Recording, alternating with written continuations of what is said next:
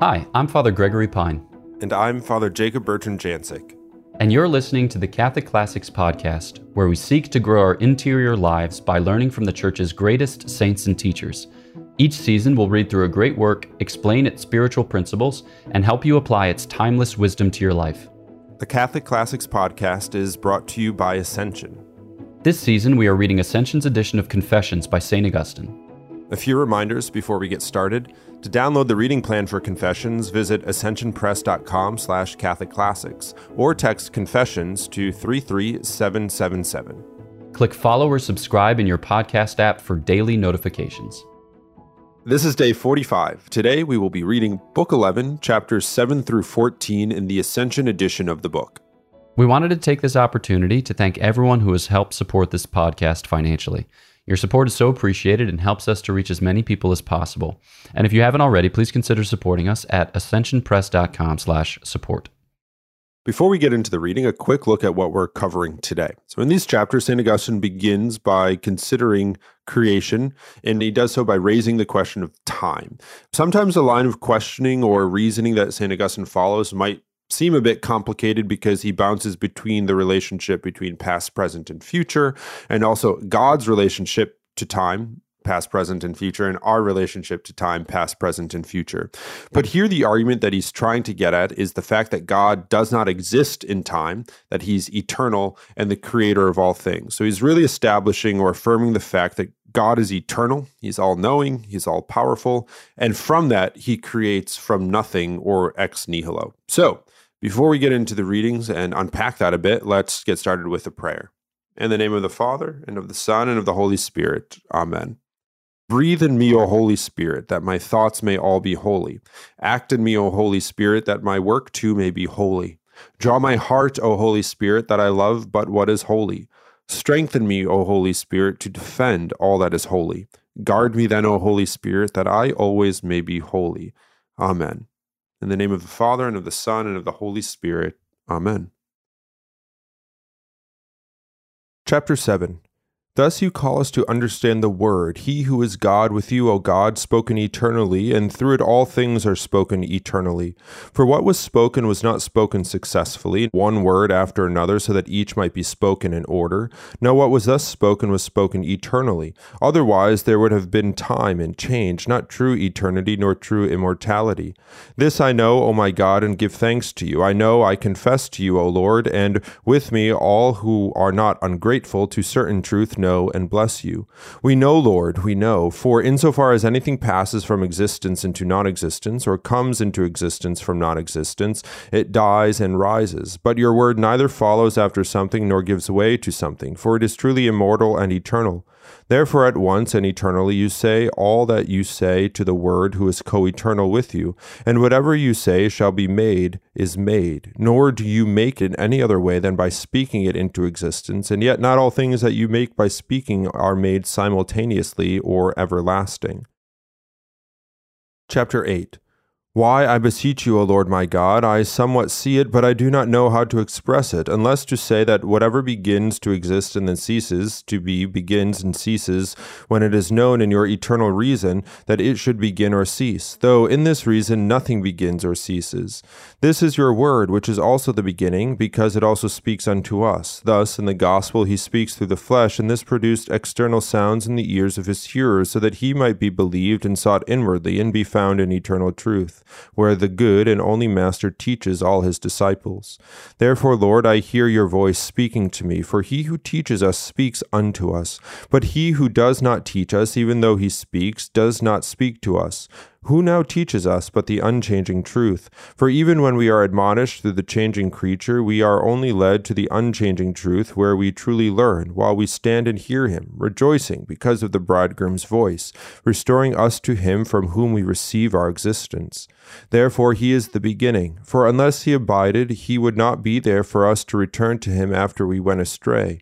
But when we return from error, we do so by knowing that we return, and in order for us to know this, he teaches us, for he is the beginning and speaks to us. Chapter 9 In this beginning, O God, you made heaven and earth in your word, in your Son, in your power, in your truth.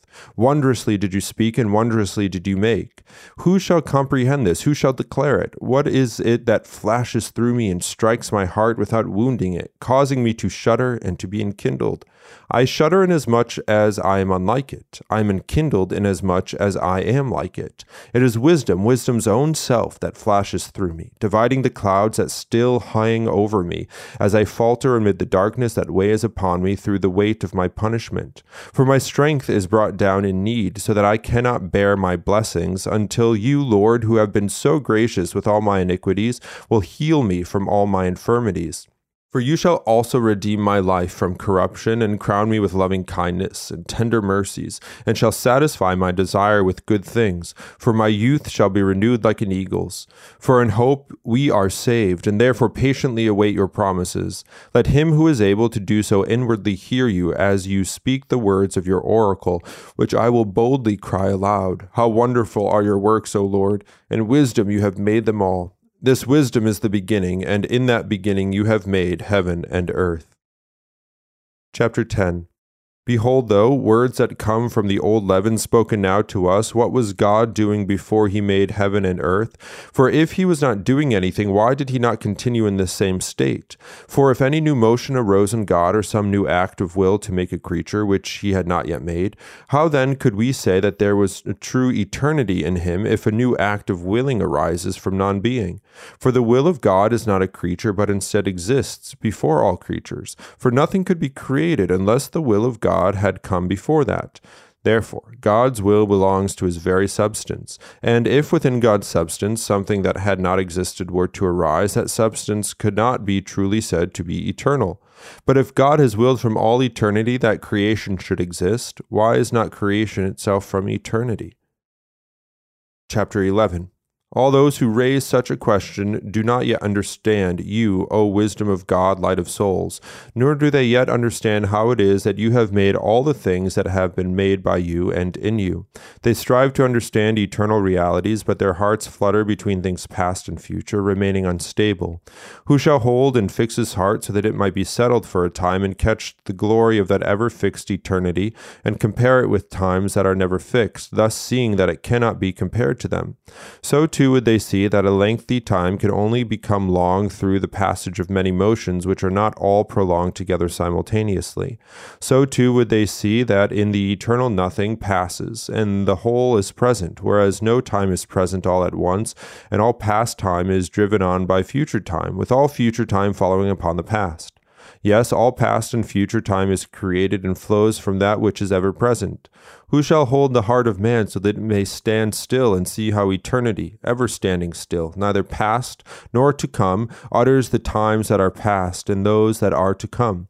Can my hand do this, or can the hand of my mouth through speech bring about something so great? Chapter 12 Behold, I will answer him who asks, What did God do before he made heaven and earth?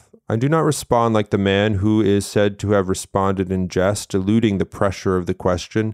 He was preparing hell for people who pry into the mysteries. It is one thing to answer inquiries, but another to tease those who raise such questions. I will not answer like this, for I would rather answer, I do not know, when I do not know, than to laugh at someone who asks such profound questions, while the person who answers falsely is praised. But I say that you, our God, are the creator of every creature, and if heaven and earth is understood to refer to all creatures, I boldly say that before God made heaven and earth, he did not make anything. For if he made something, what else could he make but a creature?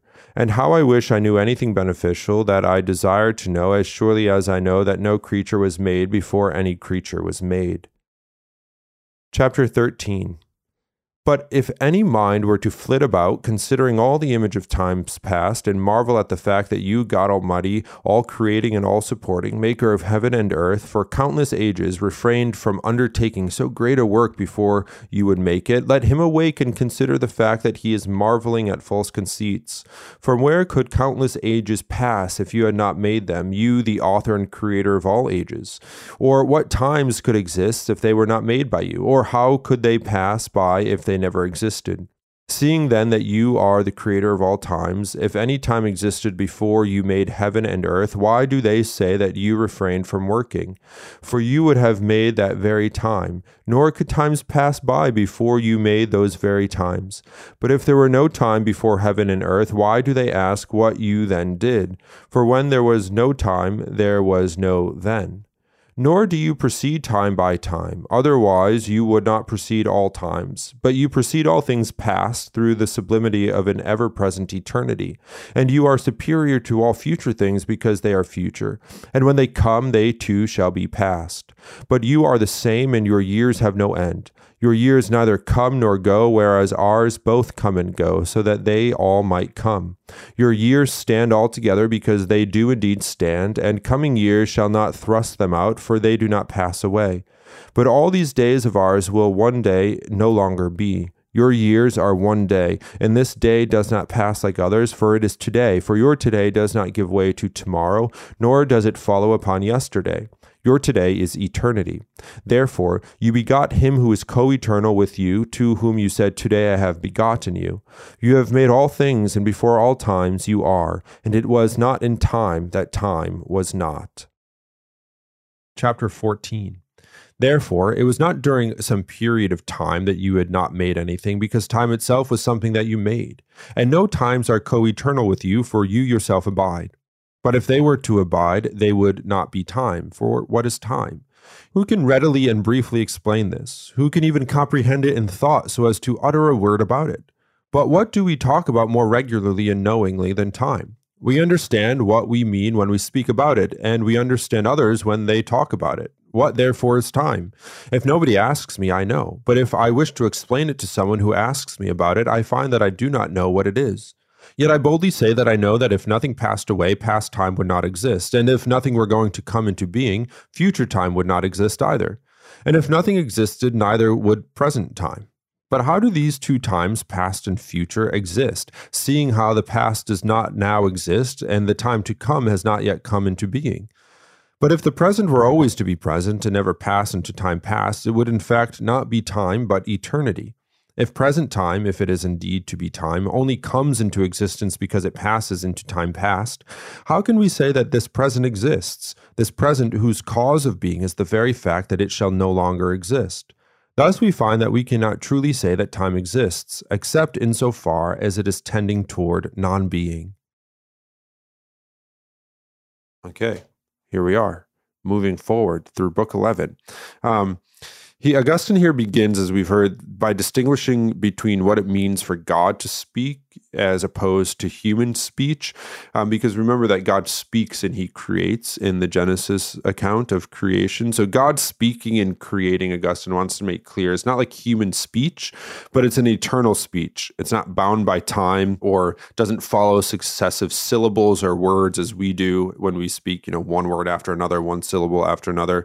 You know, we could talk about what we've spoken about, what someone might speak, the present speaking none of that applies to God. God is totally outside of time. Um, I think it's an important point here that Augustine's making to establish and reestablish and reaffirm that God isn't bound by that. So, Father Gregory, thoughts on God speaking, God's speech and creation, what Augustine's doing here? Yeah, it's a little bit of a tongue twister, mind bender to try to envision what non time bound speech might mean. I thought that one of the better artistic representations of this in the past several years is the movie Arrival, in which, let's see, Amy Adams is the protagonist and she's trying to figure out how these visitors to the Earth, uh, these aliens, speak. And in coming to discover their speech is not time bound in the way that our speech is time bound, her mentality begins to kind of jump between past, present, and future in a nonlinear way. So it's in coming to know how these aliens speak, she comes to appreciate how they think, which is to appreciate how they are, how they live. And I think that Augustine is challenging us to think with the mind of Christ, uh, which is to say, to lay hold of the humanity of our Lord Jesus Christ and permit him to draw us further up and further in to the divine mind itself. And so our Lord knows all things and knowing himself. And so there's no before, during, or after, but it's just a kind of perpetual presence of himself to himself. And so, yeah, I think that again, it's going to be uh, mind bending and thought provoking, which are which are good things in the present situation because it's going to help us to sympathize yet more perfectly with the divine creative intent without introducing into it certain errors of our own conceiving.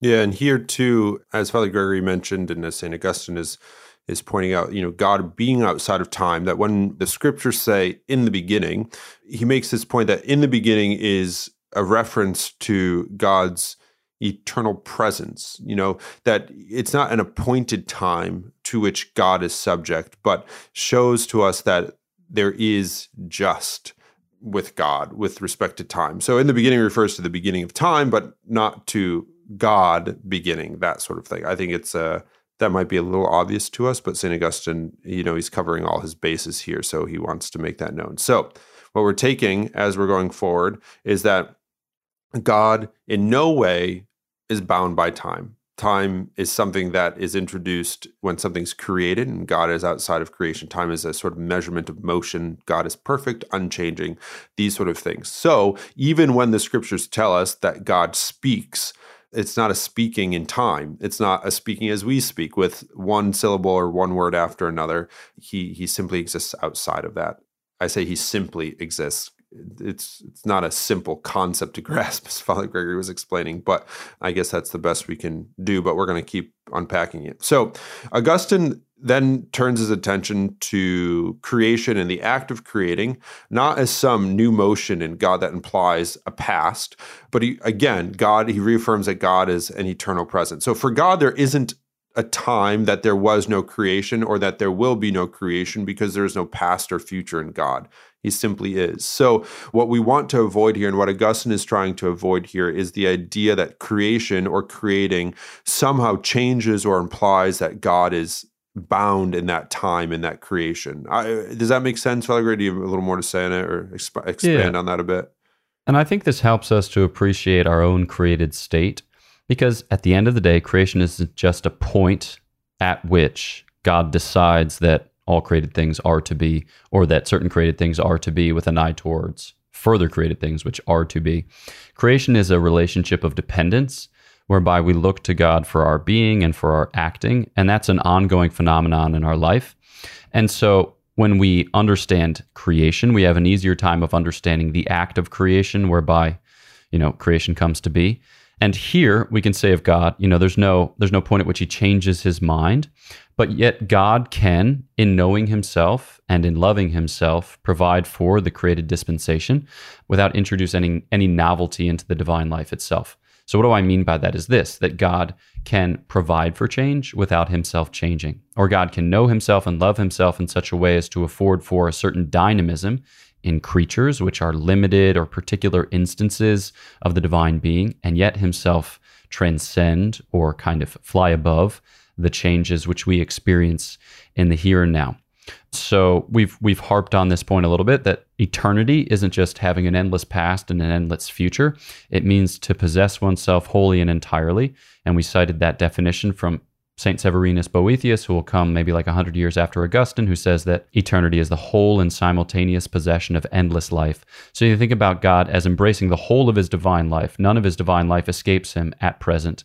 And as a result of which, there's no sense in speaking of past and future with God because he holds himself together in himself in this now, this standing now, which encompasses the whole of his life, which encompasses the whole of our life. Um, so, again, a little bit mind bending, uh, even tongue twisting, and yet it's necessary, necessary for us to kind of think through these things at least a little bit so as to challenge our limited conceptions uh, and mature them a bit into the mind of God Himself. One of the things that St. Augustine will do in, in this book is explain why the past and the future don't exist. Um, we'll get to it, but it may be worth saying a word on this. And it's simply because, or I keep saying simply, it's not a simple thing, but it's it's because you know the past is no longer, so it doesn't have existence. We might have a memory of it, and the future is not yet, so it doesn't exist yet, though we might be able to predict or expect. Um, so the present exists, and if the past and the future don't exist remember God is perfect existence, He possesses all of His existence, then there is no past or future. God couldn't possibly have a past or a future. So we're just reiterating with St. Augustine that who God is, the properties of God, coming to know him. So it's it's this question of this relationship of past and future that Augustine considers in the in the last chapters of, of this section of our reading today. So Augustine, he admits as we've admitted ourselves, St. Augustine seems unsure about these things, about the relationship, about our relationship to past, our relationship to future. He says that he can understand time in as much as he lives in it, but he can't give a good explanation of it. That when he tries to get beyond the sort of immediate experience of living in time that and trying to put that into words it becomes difficult um, his conclusion here is that the only thing we can say about the existence of time is that it tends towards non-being which is kind of like uh, what does that mean? Well, simply what I just explained that the future doesn't yet exist. So we're moving towards the future, towards something that isn't. But more importantly, and more to the point, that the past doesn't exist. It's a past, it's a memory. So this will raise questions as we move forward is then, okay, so how do we engage with the past? Because we clearly remember the past and the past influences us, though it doesn't have existence anymore, um, but that it tends towards the past. Time moves towards the past. So, yeah, Father Gregory, some final thoughts on St. Augustine's inability here, but also his kind of conclusion of, of where time is tending. Yeah, I think the best modern meditation on this particular theme that I've come across is T.S. Eliot's poem, The Four Quartets, either poem or four poems. Um, he divides it into four sections, which are entitled Burnt Norton, East Coker, The Dry Selvages, and Little Gidding. And it's a pretty profound meditation on time. And one of the impressions with which you leave the poem is that time can't be encapsulated or summarized. It just can simply be suffered, endured, lived, as it were. Perhaps that last word is most appropriate insofar as it's less kind of dramatic, uh, even melodramatic. But still, the, like the point of the poem is that we as human beings are meant to come to the knowledge and love of God in and through time, not despite time, as it were, but as this kind of creature, as this type of nature, as as bearing out a nature of this particular sort, it's going to be in and through time that we learn, that we grow, that we heal, that we are purified, empowered, emboldened, however you want to speak of it, um, in our identity and mission as creatures and as Christians, which is frustrating for us because I think that sometimes we're tempted to the life of God or to the life of angels, even to the life of beasts, which we've talked about previously. But but Saint Augustine is meditating on time insofar as he wants to square our experience with life with our you know openness to conversion, our interpretation of the sacred scriptures, and just in general a kind of receptivity to revelation and grace, which is the only thing this side of eternity that gives us genuine hope. Because otherwise, we're in this terrible position of either homeostasis or tending unto nothing. Because if there is something to be salvaged in our experience, it has to be salvaged by God, who gives it to be and who gives it to, to tend unto Him. So I think that um, even if we don't understand everything that he says here about time, it's good to challenge our understanding of it, um, and it's good to push back against some of our you know excesses and defects of imagination so that way we can discipline our speech. And this is just the type of thing that we see in our creeds. Like when you're trying to explain what the trinity is and use all these different images like it's like a shamrock or it's like a sun and it's light and it's heat or it's like you know in every instance you're going to have some error or you're going to have some excess or defect introduced by the image. And so we have to discipline our speech and then profess the creedal belief that the church has enshrined in the Apostles' Creed or in the Niceno-Constantinopolitan Creed. I can never pronounce that second half of that second word, regardless. You know, because it's these concepts which mediate our contact with the realities, which is where St. Augustine continues to return here. So, yeah, I think it's all super helpful for our own meditation and for our own ongoing perfection. Great. Well, tomorrow we're going to pick up with with chapter 15 and carry on journey with Augustine through this meditation on time. So in the meantime, uh, no pun intended, uh, know of our prayers for you. Please pray for us, and we will catch you next time on Catholic Classics.